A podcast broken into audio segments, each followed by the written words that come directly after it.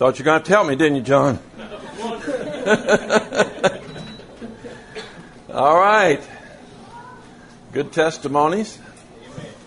Tremaine was, after he got saved, he eventually got put in the prison where I speak down in Clifton, and he was a real testimony down there. He, I called him my assistant pastor. They all thought that was amusing. But uh, while he was there, I think, what, about five or six years we were there together, something like that. I called him my assistant pastor, and he uh, often did a lot of the preaching and uh, was inspirational to the guys. One of them told me just about two months ago, uh, Tremaine fills in for me when I can't be there. He said, We love it when Tremaine's here. He chases the devil away. uh, so we appreciate that. Get your Bibles and turn to Luke chapter 16, verse 19. It is amusing, though, to see Tremaine try to speak with a pulpit that won't move around.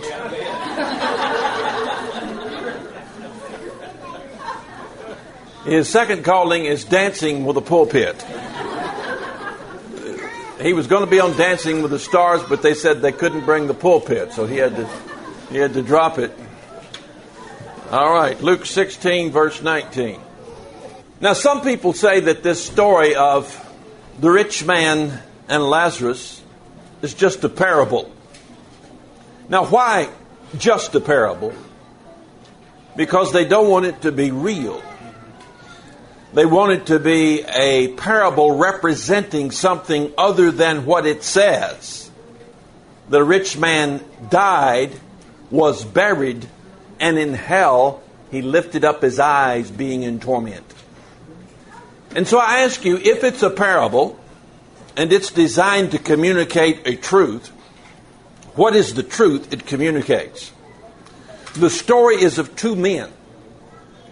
One dies and immediately goes to hell where he's conscious and suffering. The other dies and immediately goes to paradise where he's conscious and he's blessed.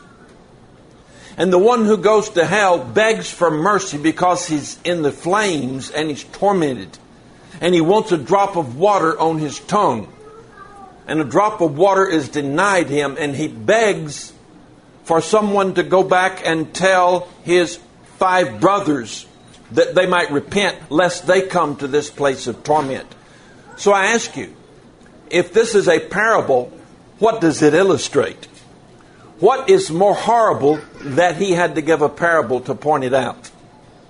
Now, I know that it's not a parable. I know for several reasons. Number one, he used names, proper names. He told us the very name of the person who went to paradise Lazarus. Now, as I do when I print a bad letter, he didn't include the name of the man who went to hell. That'd been rather rude with all the family left behind. So he just said a certain rich man.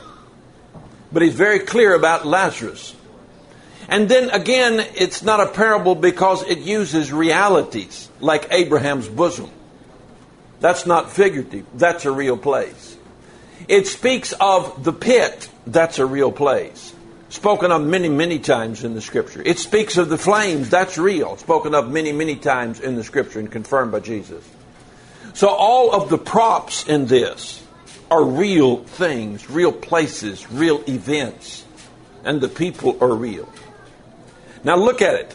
There was a certain rich man which was clothed in purple and fine linen and fared sumptuously every day. In other words, he wore the latest designer jeans and shoes and clothes and was well thought of because of the way he dressed and the way he ate.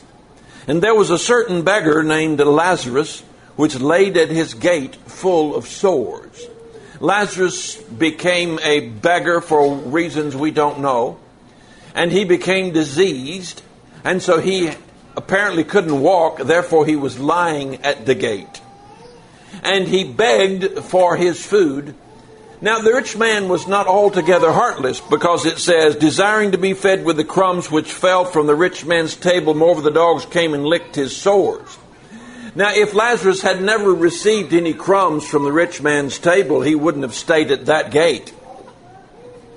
He stayed at that gate because he did get crumbs from the rich man's table. Because some servant came out. The rich man may have said to him when he got through with his meal, he said, clean the table off and take it to that old beggar that laid outside the gate. And they would go out there, and instead of feeding the dogs, they'd throw it out and feed it to Lazarus. And so Lazarus knew what it was like to f- fall over on his side and pick up the small crumbs and place them into his mouth to eat. Now, this rich man was well known in the community, no doubt, and respected. Lazarus was ignored. He was a meaningless person. It came to pass that the beggar died and was what? Carried by the angels into Abraham's bosom. So there were angels watching over this poor beggar, so that when he finally breathed his last breath, they bent down, scooped up his soul, and carried his soul off into the presence of Father Abraham, a place called paradise. Paradise we all long for. Paradise is a place where the fruit is always ripe and you don't have to pull the weeds. Paradise is a place where the sun is perfect, never too hot and never too cold. Paradise is a place where you have all you want to eat, where there's rest and peace and no war and no violence and no temptation. Paradise is a heavenly condition. And so Lazarus was immediately taken into paradise. Well, must have been a real trip for the rich man then, huh? It says, and the rich man also died, probably about the same time, and was buried. I can conceive of his burial. There would have been many, many wealthy, notable people there at the burial of this rich man. There'd have been great fanfare, lots of flowers, a great hearse to carry him to his place of burial.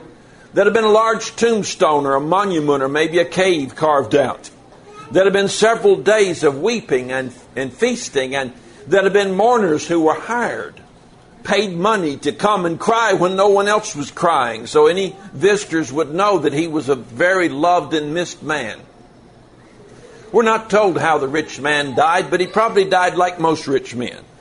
He probably died from some disease, gout, heart disease, or something that he had. He probably was fat.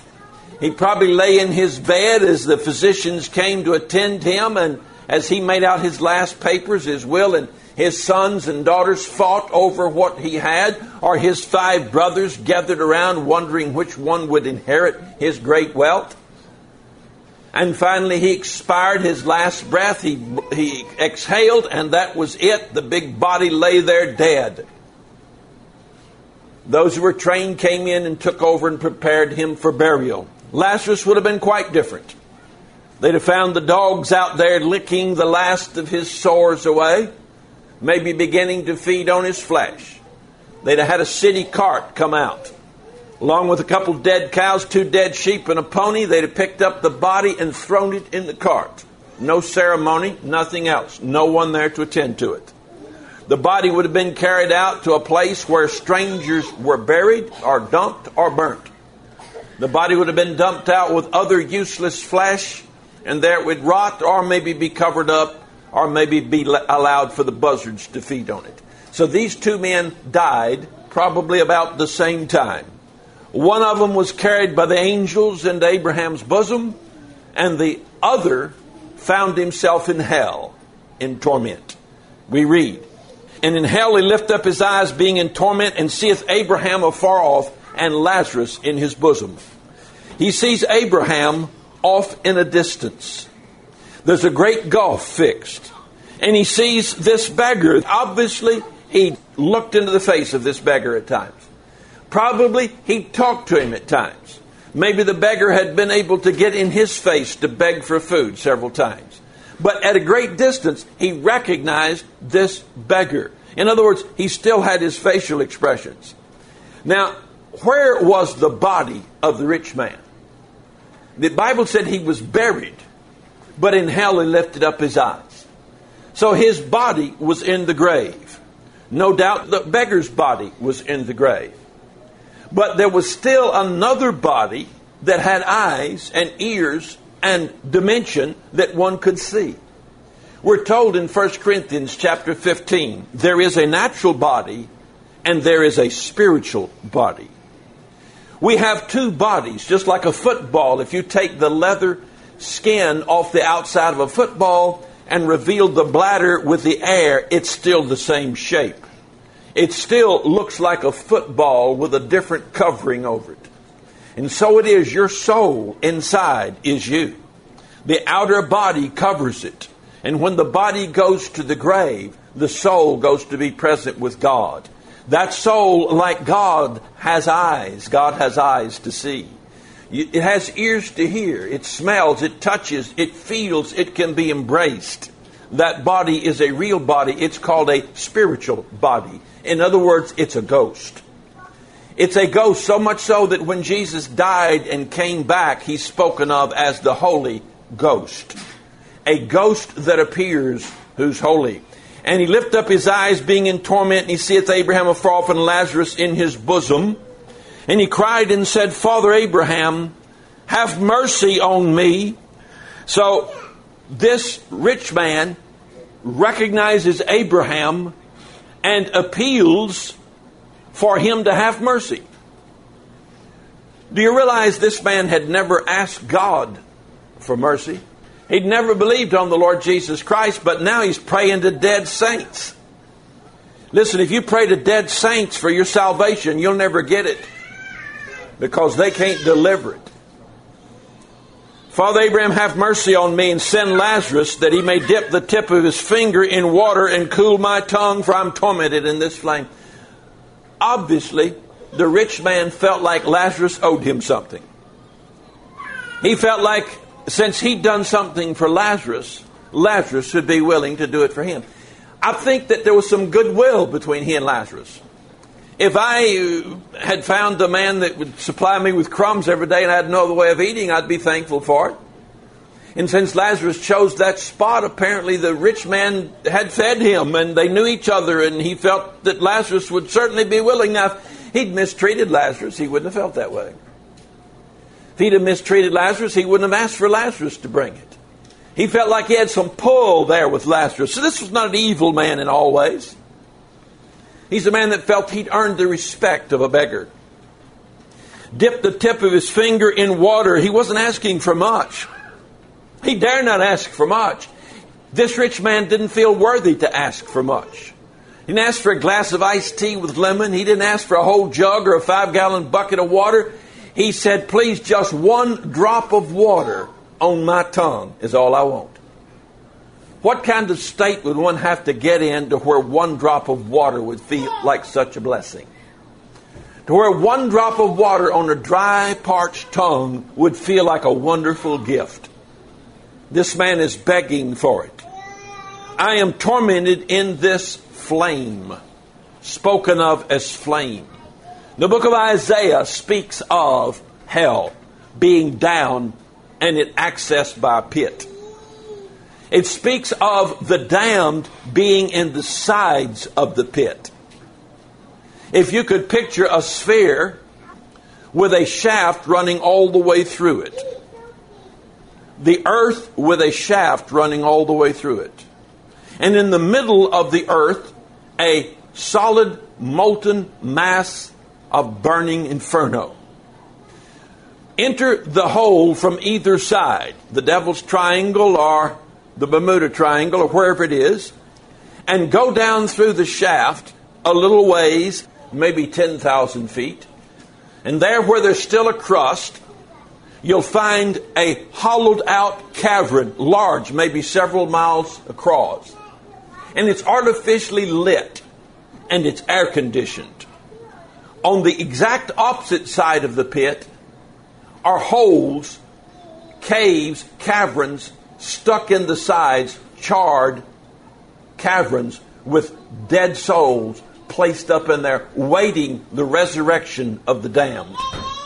The Bible speaks of the resurrection of the damned when they will be raised, stand before God, be judged, and then cast back in the bottomless pit, but this time past the graves in the side, all the way down to the lake of fire, which is in the middle, which we're told is outer darkness and a bottomless pit. The pit would be bottomless because gravity would pull any object to the center and there it would rotate with the fluctuation of the mantle and never hit bottom. So it's a pit with no bottom, it's a lake with sides and no bottom and no surface. Just a bottom. And it's outer darkness because there's no oxygen. So it's a burning, dark place that will last for eternity, from which there is no escape. The rich man had not yet gone that deep. Like Tremaine being placed in the city jail waiting for state pen. There's a time before the trial takes place. He said the city jail is far worse than the state pen. And so God has a city jail, a place where those who are guilty and charged but not yet sentenced wait for their day in court. Lazarus was waiting for his day in court. The rich man was waiting for his day in court. But you see, the judge knew that one was guilty and the other was innocent. And so God had an elite, an elite jailhouse for those he knew he was innocent. He had a system by which they could wait for their judgment without suffering. And so, though they were in hell, they were not in suffering. So Lazarus was with Abraham and all the Old Testament saints who had formerly died and couldn't go to heaven because there's no blood to cover their sins. But they weren't going to hell because God knew their name was written in the book of life. And so God had placed them in paradise, overseen by Father Abraham. And there they were dining, there they were rejoicing, there they were celebrating, and waiting for the blood to be shed that would redeem them from this paradise and take them into heaven itself. I'm going to show you other verses of Scripture that support this. So I'm not making it up. Plenty of verses of Scripture on it. And it says, And Abraham said, Son, remember that thou in thy lifetime receivest thy good things, and likewise Lazarus evil things. But now he is comforted, and thou art tormented. Jesus is speaking this parable against religious, devout, wealthy Pharisees and scribes. Religious leaders who were well fed and well clothed and well educated and well mannered. And so he's speaking it to them. They were even benevolent in taking care of people like Lazarus. So he's throwing it at them that just because you have this station in life, that doesn't mean you're going to avoid damnation in eternity. And just because you have a low station in this life, a very poor man, doesn't mean that you're consigned to hell.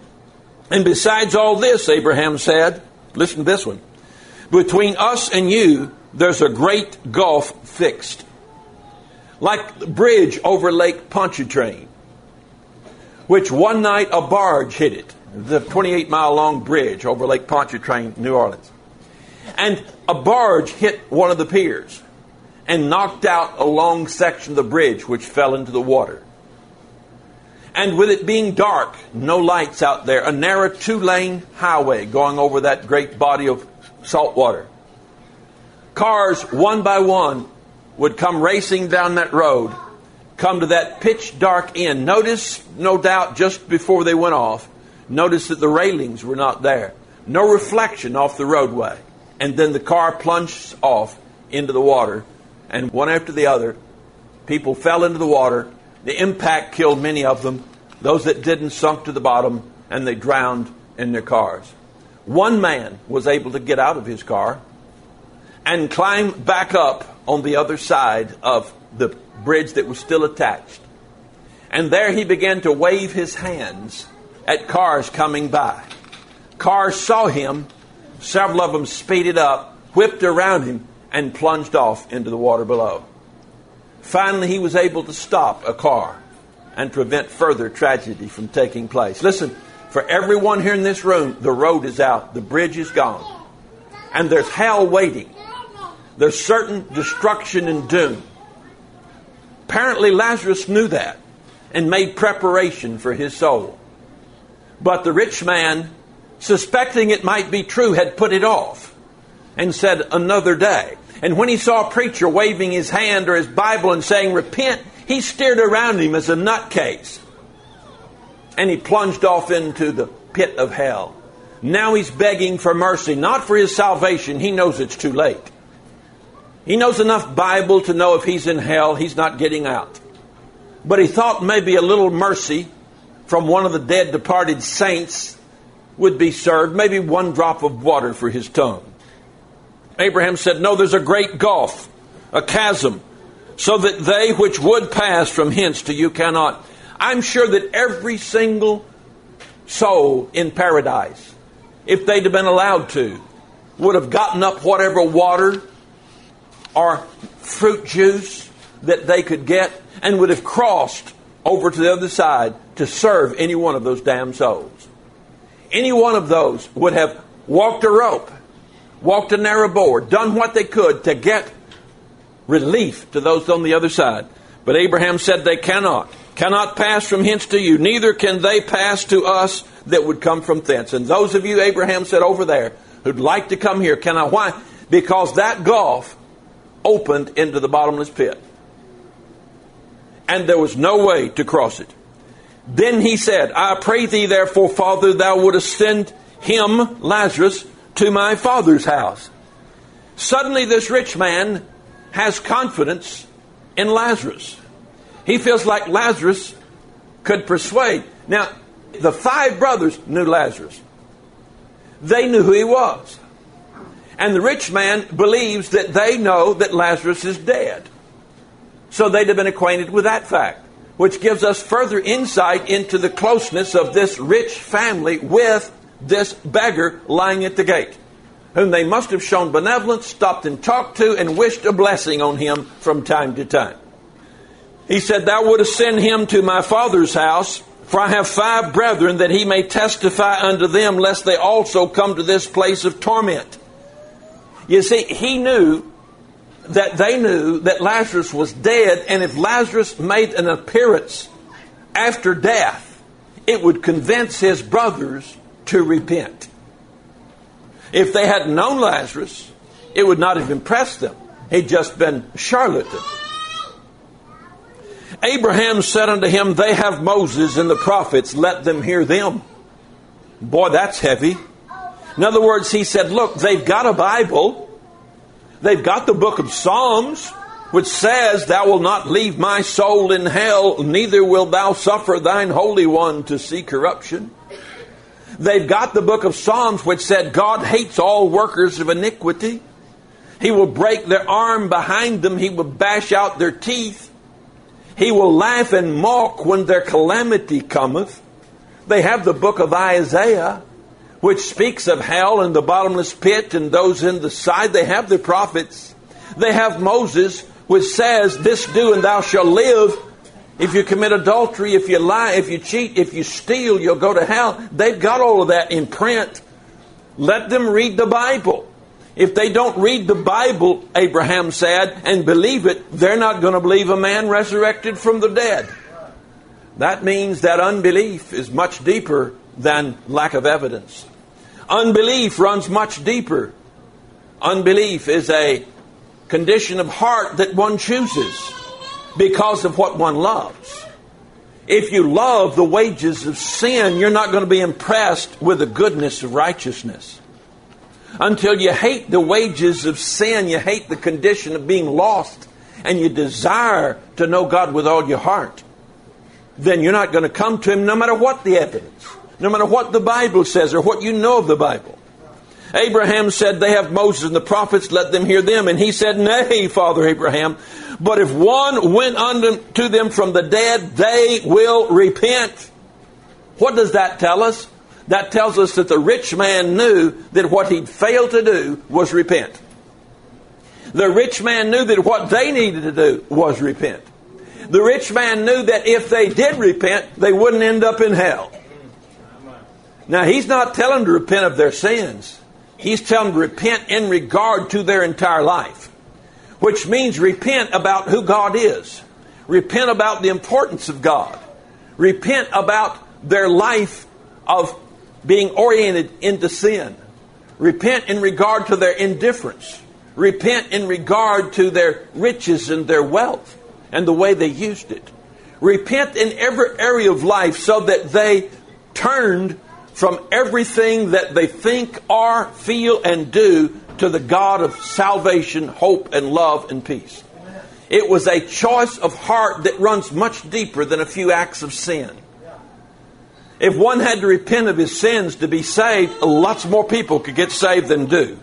Because I know a lot of people that quit smoking because they ought to, quit drinking because it's bad, quit doing drugs and give up adultery and stop being a queer because they find out it's wrong and don't want to do it anymore. They repent of their sins, but it does not get them saved. There's been many a religious person who does not walk in any outward sin who is not saved. Why? They may have repented of their sin, but they never repented toward God. The Bible defines repentance as repentance toward God and faith toward our Lord Jesus Christ. Until your heart repents to God, you will never repent from your sins. You will continue to try to repent from your sins, but you'll never have the strength to do it until you repent toward God. And then the repentance of sins is a lifetime experience. It's something you never get over and never get totally done. If repentance of sin was necessary for salvation, none of us would be saved yet because none of us have altogether repented from all our sins. There's sins of selfishness and lust and indifference and anger and things that all of us have, one or the other, or multiple of these things. And those things we've not yet totally put out of our lives. The books of the Bible speak of Christians sinning no more. Let him that stole steal no more. Lie not one to another, seeing you put off the old man with his deeds. There are all kinds of things that you and I are still purging our flesh and mind and heart of, and none of us have yet fully repented of our sins. But I have fully repented toward God. Amen. I have fully repented in regard to who God is, according, according to the nature of sin, and, and repented in regard to my relationship to Him. Yes. Those things I have repented fully, completely, and totally. And I have been placed into the family of God. So this rich man knew that. He didn't speak of sins. He said, Send Lazarus that they may repent, lest they come to this place of torment. So I ask you this morning, have you repented? Are you still rushing down the road with your headlights on, thinking you're having a good time listening to the radio and having your little uh, Coke or whatever it is you drink, not knowing that the bridge is out ahead and damnation awaits? Uh, Abraham says, If they hear not Moses and the prophets, neither will they be persuaded, though one rose from the dead. Now this is a true story. It's true because in Acts 2:27 it says of Jesus quoting Psalms, "Thou wilt not leave my soul in hell, neither wilt thou suffer thine holy one to see corruption." The book of Ephesians says, "When he Christ ascended up on high, he led captivity captive. You look up that phrase, that means you're taking those who someone else captured. And you're capturing them from the one who captured them and you're leading them out of captivity. If you were to raid a prison of war camp and haul out the prisoners, you'd be leading captivity captive. You'd be taking captive those who previously were captives. It said he led captivity captive and he gave gifts unto men. Now listen, now he that ascended into heaven what is it but that he also descended first into the lower parts of the earth? Ephesians 4 9. Before Jesus ascended into heaven, which occurred on the morning of his resurrection, about an hour afterwards, when he said to Mary, Touch me not. I've not yet ascended to my Father. He said, I ascend to my Father and to my God. Now, an hour or two later, he comes back and he says, Touch my hands, my side. And he invited being embraced. So he ascended to the Father after his resurrection. Prior to that, it said, prior to that ascension, he descended into the lower parts of the earth. And he that descended is the same that also ascended far above all heavens that he might fill all things.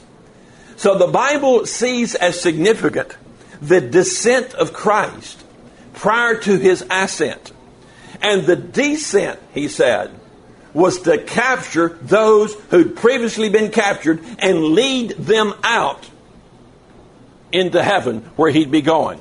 It says in Matthew 27 52, and the graves were opened, and many bodies of the saints, bodies which slept, that was where Lazarus was, and Abraham in that sleep state, slept, arose and came out of the graves after his resurrection and went into the holy city and appeared unto many. So there was a resurrection of Old Testament saints right after Christ's resurrection. When he came out of the grave, it's like he fractured the pit of darkness. It's like he fractured the gate of death that kept the souls behind it. And when he fractured it, he had the hands of all previously dead saints and he carried them with him through that wormhole, through that fracture. And he took them immediately into the presence of God with a very short stop in Jerusalem. I'm sure some of them said as Jesus went down into paradise, and there the Bible tells us that they anointed his head with oil, that his cup runs over. And so as he sat there feasting with the saints, with Abraham, announcing to them that he died, that he's buried, that he was about to be resurrected. And some of them said, Lord, are you taking us with you? And he said, Yes, we're going to leave here. Won't be down in this earth anymore. I've paid the price. The blood's been shed. When I get out of here, I'm going to be taking that blood and placing it before the throne of God. And so you're going with me. So when hell opened its gates, Jesus took them with him and they said, Well, could we stop in Jerusalem? Well, it's been a long time. And so they stopped off and walked around viewing the city. Boy, it's changed a lot, hasn't it? He said, It's time to go. We've been here now. And into heaven they go. That's early in the morning, the resurrection morning. And then he comes back without them there in heaven, getting their orientation program. And he's down on earth now, finishing up his last 40 days with them before he goes back to join them. Now we keep reading here. And uh, in John uh, 20, 17, Jesus said unto her, Touch me not, I've not yet ascended. That's the passage there uh, where he speaks of that. So, uh, Luke uh, 23, 42, he said, Jesus, remember me when thou comest into thy kingdom. He said unto him, Verily I say unto thee, this day thou shalt be with me in paradise. That's the man on the cross. This day thou shalt be with me in paradise. Now, that man, body, on the cross, died about the same time Jesus did, and his body was placed in a grave. But Jesus said to him, This day, that means that day, that means before the sun goes down. That means in the next half hour, hour, however long it was. It wasn't very long. This day, you're going to be with me in paradise because the new day started at sundown. So that means that in a matter of minutes, that man on the cross was going to be with Jesus in a place called paradise. Now, it wasn't heaven because Jesus wasn't in heaven, it was into the earth. And so, when Jesus descended down into paradise, into Abraham's bosom, that thief on the cross followed him right on down. And so Jesus said, I'd like to introduce you to the latest saint. Here's, uh, let's see, what's your name? And he gets his name and introduces him and Abraham welcomes him in, sets him down, gives him a fine feast. Jesus sits at the head of the table, and they have a great reunion. Abraham and all the Old Testament saints. And I'm sure he had to go into great detail telling them about his entire experience. Do you know that during the life of Christ, there were Christians, saints, who died, no doubt. There were people whom Jesus ministered to, who heard him preach, maybe somebody whom he healed, who died from an accident, drowned in a boat, just because you got uh, your leprosy healed didn't keep you from drowning in a boat. And so there's some who died who went into paradise and they said, Hey guys, have you heard the latest? Jesus is up there. The Messiah has come. And so every week they'd get a new report from some old lady, some old man that died. They're waiting on this. They were excited about this. And so when Jesus made his appearance, they were ready. They were ready. And they followed him up, appeared in the city, and then ascended into heaven. You know what? He's promised to come back and get us. He came and got them. He promised to come get us. He said that where I am, there you may be also. Are you ready? Are you really, really ready? Do you love Him? Do you worship Him? Do you talk to Him? Does He answer your prayers? Does He bless you? Does do you sing praises to Him? Not at church, just during the daytime. Does your heart break out in thanksgiving? Do you give thanks to Him? Not in a formal prayer, but just because you're excited. Do you thank Him? Do you thank Him that His blood has covered your sins? If not, then right now you need to thank Him. You need to call upon Him. You need to worship Him. In so doing, you will be born again. Father, we thank you today for your word. We thank you for this revelation to many who've never heard it, never understood it. I pray right now, Father, you will open your arms to those that are believing upon you. Receive them unto yourself and bless them in Jesus' name. Amen. You've been listening to Michael Pearl teach the Word of God. This is a production of No Greater Joy Ministries Incorporated, a 501c3 nonprofit corporation. Upon request, we'll send you a free bi-monthly publication containing our catalog of books, tapes, CDs, DVDs, and videos by Michael Pearl. Write to us at No Greater Joy, 1000 Pearl Road, Pleasantville, Tennessee, 37033, or visit us in order online at nogreaterjoy.org.